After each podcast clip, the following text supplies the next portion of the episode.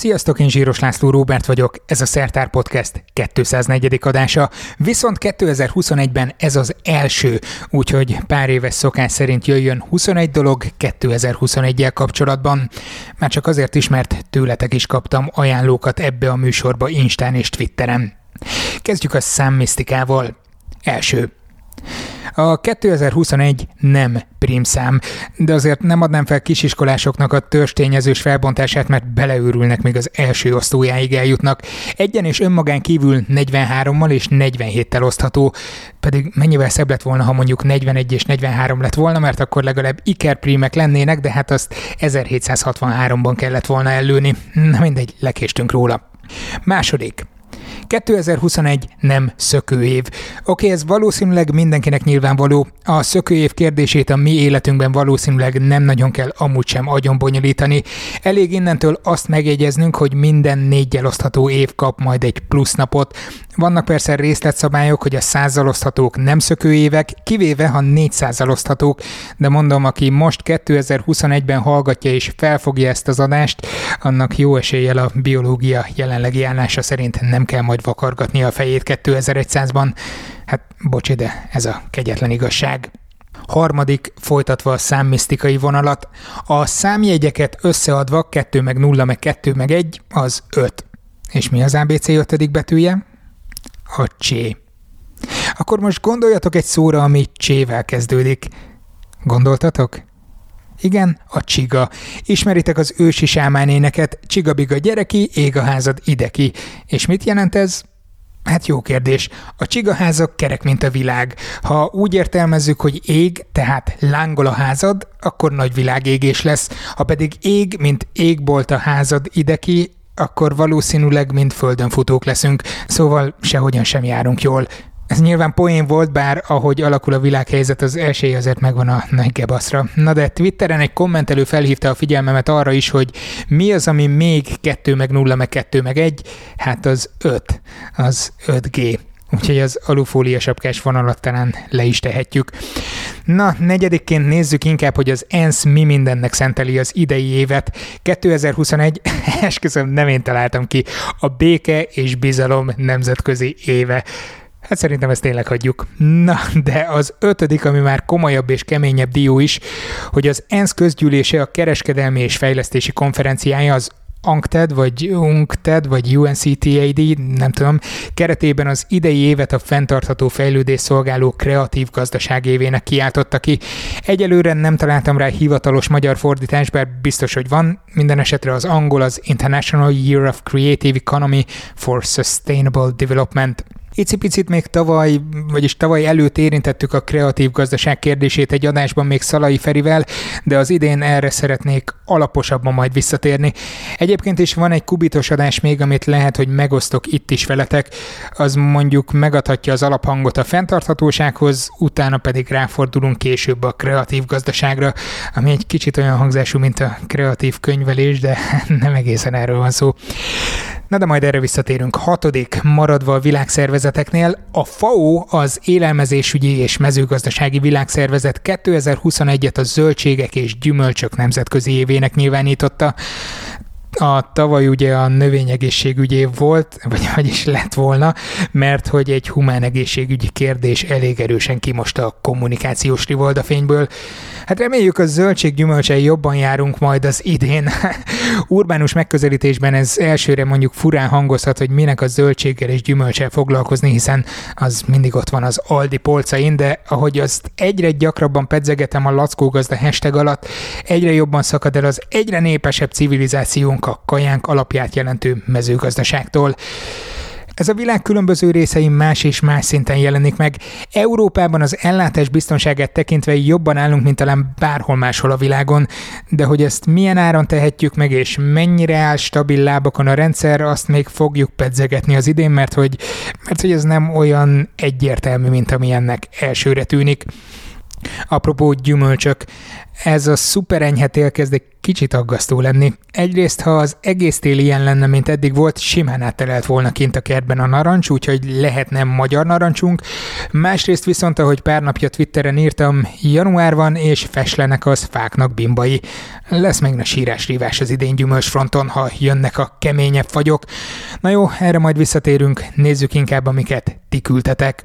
A hetedik dolgot Dávid küldte, ha minden jól megy, akkor végre 21-ben pályára állítják a régóta várt egy James Webb űrtávcsövet. Hát igen, ezt jó régóta csúsztatják már. 2018-ban tervezték eredetileg az indítást. A legfrissebb tervek szerint az idén október 31-én valóban feljut majd a masina, aztán majd meglátjuk.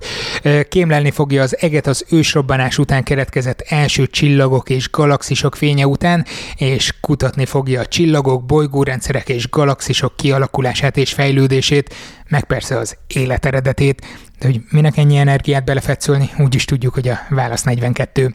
Ha nem csúsztatnak az októberi időponton, fogunk foglalkozni ezzel a témával itt a podcastben, a naptáromba már beírtam. Köszi Dávid!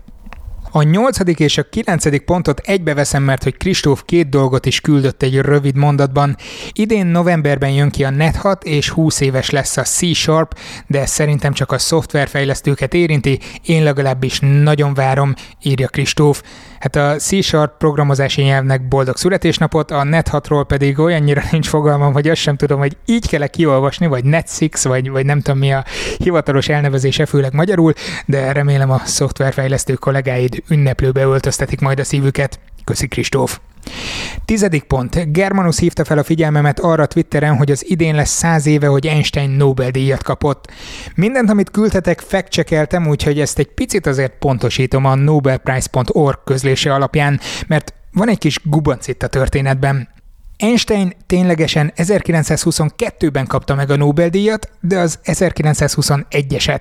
Igen, ez egy kicsit bonyolult, de arról van szó, hogy 21-ben a Nobel-bizottság nem talált díjazásra érdemes munkát, így azt egy évvel eltolták. További érdekesség, ami valamely kvízműsor sok milliós kérdésénél biztos, hogy hasznos tudás lehet, Einstein nem a relativitás elméletért, hanem a fotoelektromos jelenség leírásáért kapta a díjat. Jól lehet, simán járt volna neki még több más munkájáért is.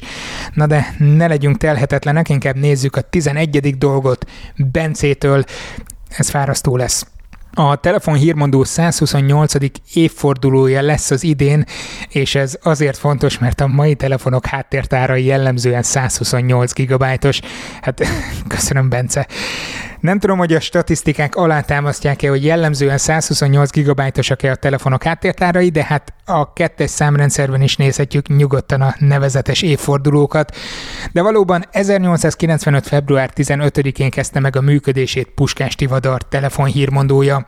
Az első bejelentkezése úgy hangzott, hogy Üdvözöljük Budapest lakosságát, üdvözöljük olyan szokatlan módon, amely páratlan az egész világon.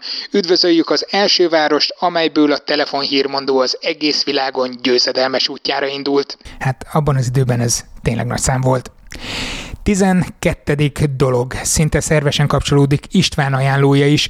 Száz éves lesz az első igazolt transatlanti rádió amatőr összeköttetés. Megnéztem, és valóban a pontos évforduló december 11-én lesz majd egy Connecticuti rádió amatőr rövid hullámos sugárzott jelét sikerült Skóciában fogni. Ezeket szerintem ma már fel sem igazán fogjuk, hogy milyen nagy számok voltak, mekkora tudomány és technika történeti áttörések, és, és ennek már száz évet. Jó ég, na mindegy. 13. 1921-ben született Rényi Alfred matematikus, a kombinatorika és a valószínűség számítás nagymestere. Hát, hogy erre mekkora esély volt, azt, azt nem tudom. Ő hozta létre az MTA alkalmazott matematikai intézetét is, ennek a jogutódja ma az ő nevét viseli. Köszönöm Briginek az infót. 14. Ahogy keresgéltem az évfordulókat, úgy döntöttem, hogy nem sorolgatok híres születéseket és halálokat, hanem nézzünk inkább egy bulvár eseményt 150 évvel ezelőttről. Hát nyilván nem erre kerestem, de ha megtaláltam, akkor már nem tartom magamban. Herman Otto megvan, ugye? az utolsó magyar polihisztor. Szóval 1871-ben Kolozsváron élt és mindenfélét természet tudóskodott Erdély denevér faunájával meg egyéb lényeivel kapcsolatban, de minket most nem ez érdekel. Mert hogy amíg a városban lakott áldozott a kultúra oltárán is, főleg Tália érdekelte, és nem is feltétlenül csak a darabok vonzották a színházba. Ekkoriban ugyanis egy akkor még nem annyira ismert színésznő is Kolozsváron dolgozott, Jászai Mari. Az agyam eldobtam, de ezek ketten 1871-ben összejöttek. Sőt, Herman Otto később meg is kérte Jászai Mari kezét, aki igent mondott. Aztán gyorsan lehűtöm a kedélyeket, végül kettejük útjai különváltak karrierokokból. Az OSK honlapján érdemes elmerülni a levelezéseikben már, ami publikusan elérhető és fel lett dolgozva az utókor számára. Csak azt szerettem, akitől tanulhattam valamit. A lelkem mindig éppen olyan éhes volt, mint a testem. Emlékezett vissza a Jászai Maria románcokra. A linket berakom a leírásba, hogyha olvasgatni szeretnétek egy kis 150 éves bulvárirodalmat. 15. pont. A Wikipédián találtam, hogy az idén május 26-án lesz a 21. század második legrövidebb, alig 14 perces holdfogyatkozása.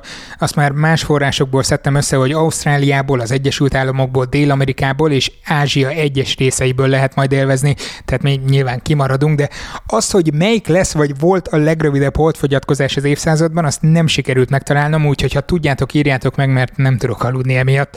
Báziskukac, szertár.com Köszönöm, ott biztos, hogy célba ér az üzenet.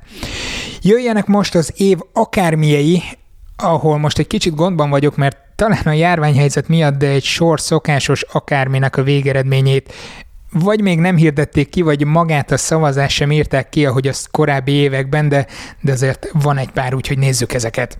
16. pont. Az év madara a cigánycsuk, a szaxikóla, rubikóla. Pár napja kaptam meg erről a Madártani Egyesület sajtóközleményét. Egyébként a szóvivőjük Orbán Zoltán, aki többször volt már itt a podcastben, ő volt a tavalyi utolsó, ha jobban belegondolsz, kvízműsorunk egyik vendége is. Szerintem az egyik legjobb adás volt eddig. Ezt a sorozatot a Memóval közösen csináljuk két hetente péntekenként, ha még nem hallottatok volna róla, és ezen a héten jön majd az idei első azt hiszem. Igen, igen, most pénteken.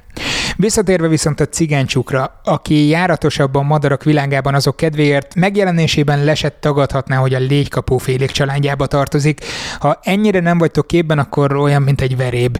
Ha meg még ennyire sem, akkor maradjunk annyiban, hogy olyan, mint egy öklömnyi csirke. Egy kis 12 centis madár, arasznyi szárnyfesztávolsággal, a hím feje és farka fekete, a melle rozsdavörös, a tojó meg, hát amilyenek a tojók szoktak lenni, olyan kis jellegtelen barnás izé. 17. az év rovara a kacsafarkú szender, a Macroglossum stellatarum, ami torony magasan, de, de tényleg torony magasan verte a keleti rablópillét és az égfoltos zengőlegyet. Esküszöm, nem nyúltam bele az idei szavazásba, de hogy, hogy mi indokolja a szender fölényes győzelmét, azt, azt tényleg nem tudom, mert hogy az ultra király kinézetű sárga-fekete rablópille az, az nálam abszolút favorit volt, szóval, szóval nem tudom. Jó, mondjuk ö, olyan ez a szender, ez a kacsafarkú szender, mint egy kolibri, ami meg ugye tök egzotikus lény, meg minden, úgyhogy lehet, hogy emiatt. Meg az is tiszteletre méltó, hogy egy vándorlepkéről van szó, ami elég nagy távolságokat tesz meg, nálunk az ország déli részén áttelelhet, de amilyen az idei tél, hát lehet, hogy máshol is. Közben elkavartam a jegyzeteimet, szerintem halljátok. 18. az év hala. Hát ezzel sosem szoktam foglalkozni, mert lövésem sincs a halakról. Az számomra egy teljesen elveszett világ, de mivel időnként szoktam kapni üzeneteket, hogy az év halam miért maradt ki, hát tessék, itt van nektek, úgyis meg vagyunk most szorulva az év akármieivel. Itt van már is, hölgyeim és uraim, 2021-ben az év hala a jászkeszeg. Hát itt nézem a képét, ez, ez úgy néz ki, mint egy ilyen generálhal. Én mondjuk azt mondtam volna rá, hogy pont, de oké. Okay. Hát versenyben volt még a fürge cselle, ami úgy néz ki, mint valami akvárium kis hal, csak sokkal jellegtelenebb, meg az angolna, ami olyan, mint egy csillogó barna virsli. Hát jó, ez nem podcast műfaj, de remélem segítettem elképzelni ezeket a jószágokat, és természetesen a jászkeszegnek sok boldogságot kívánok pancsikoljon vidáman 2021-ben. 19. maradjunk az állatoknál, de váltsunk földrészt csak az érdekesség kedvéért.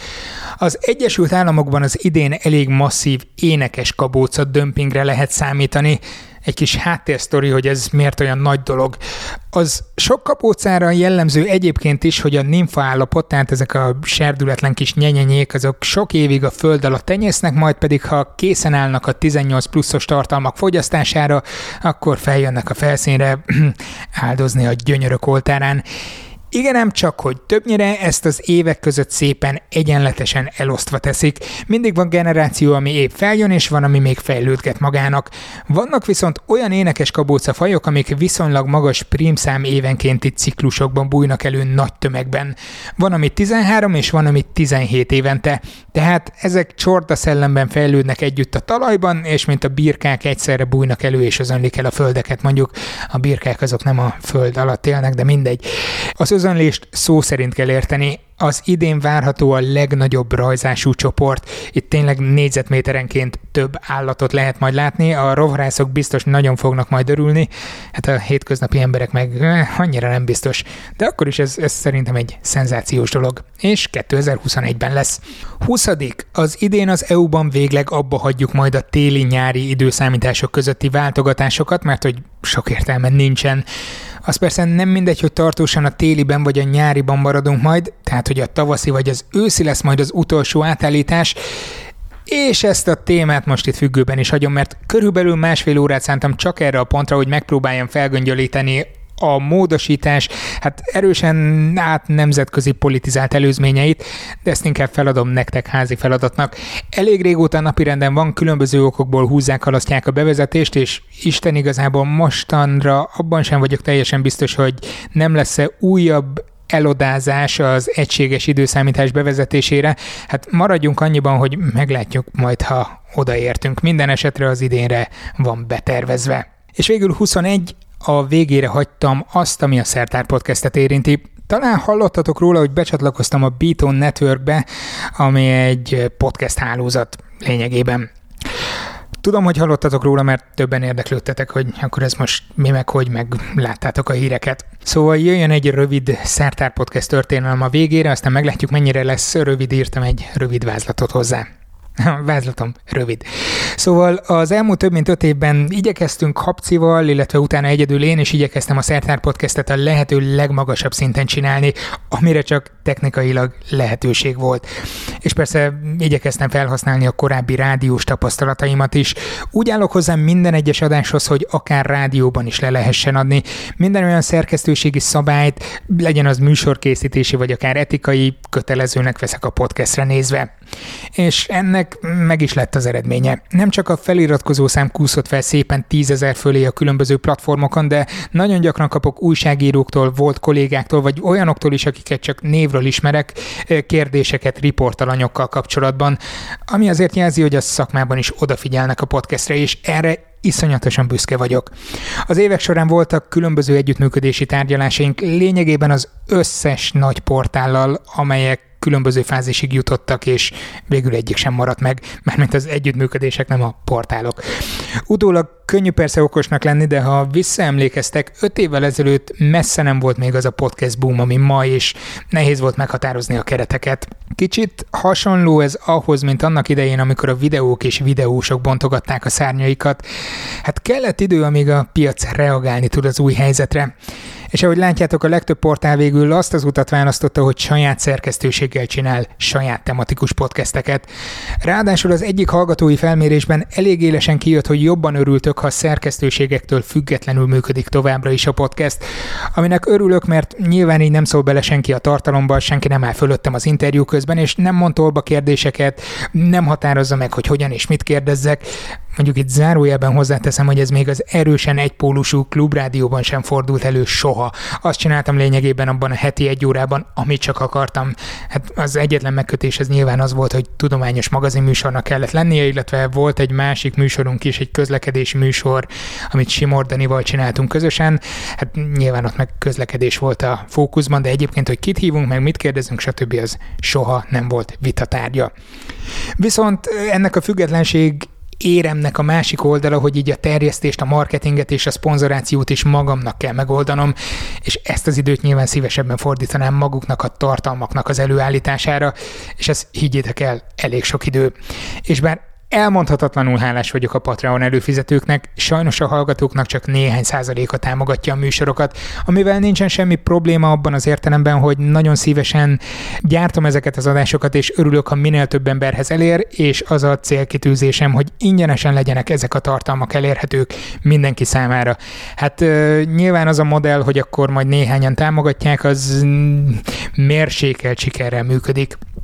A Beaton Network lényegében, ha úgy tetszik, egy ügynökségként dolgozik, segít promotálni a hálózatban lévő podcasteket, hogy minél nagyobb publicitást kapjanak, és segítenek különböző szponzorációs megoldások közvetítésében is. Most egy évre kipróbáljuk egymást, aztán meglátjuk, hogy mi lesz. Ha semmi más hozadéka nem lesz az együttműködésnek, csak az, hogy több emberhez jutnak el azok az adások, amiket egyébként is csinálok, már annak is fogok örülni. Ha pedig arányaiban ugyanannyian fizetnek elő jelképesen, tudjátok mondjuk egy sajtburger árával havonta, akkor anyagilag is jobban járok, és lassan önfenntartó lehet a Szertár Podcast projekt, patreon.com per szertár. Ha pedig az egyes adásoknak lesznek céges támogatói is, akkor természetesen még jobban fogok örülni. Ezen túl tehát majd csodafogyó kúrákkal és gyógygomba promókkal lesz tele a műsor, hát eh, nyilván nem. Ahogy eddig is volt hébe-hóba szponzorált adás, láttátok, hogy ezek illeszkedtek, illeszkednek a tematikához, és eh, ebbe ezen túl is beleszólásom lesz, hogy kik lesznek a támogatói az adásoknak, úgyhogy eh, Úgyhogy ennek megfelelően fogunk majd nekiállni. Hogy mit fogtok ti észrevenni az átállásból, Hát technikailag nagyon-nagyon-nagyon-nagyon-nagyon remélem, hogy semmit. Mert a hidegveríték kiver, amikor arra gondolok, hogy az eddigi anyagokat, több mint öt év anyagát át kell majd migrálni egy másik platformra.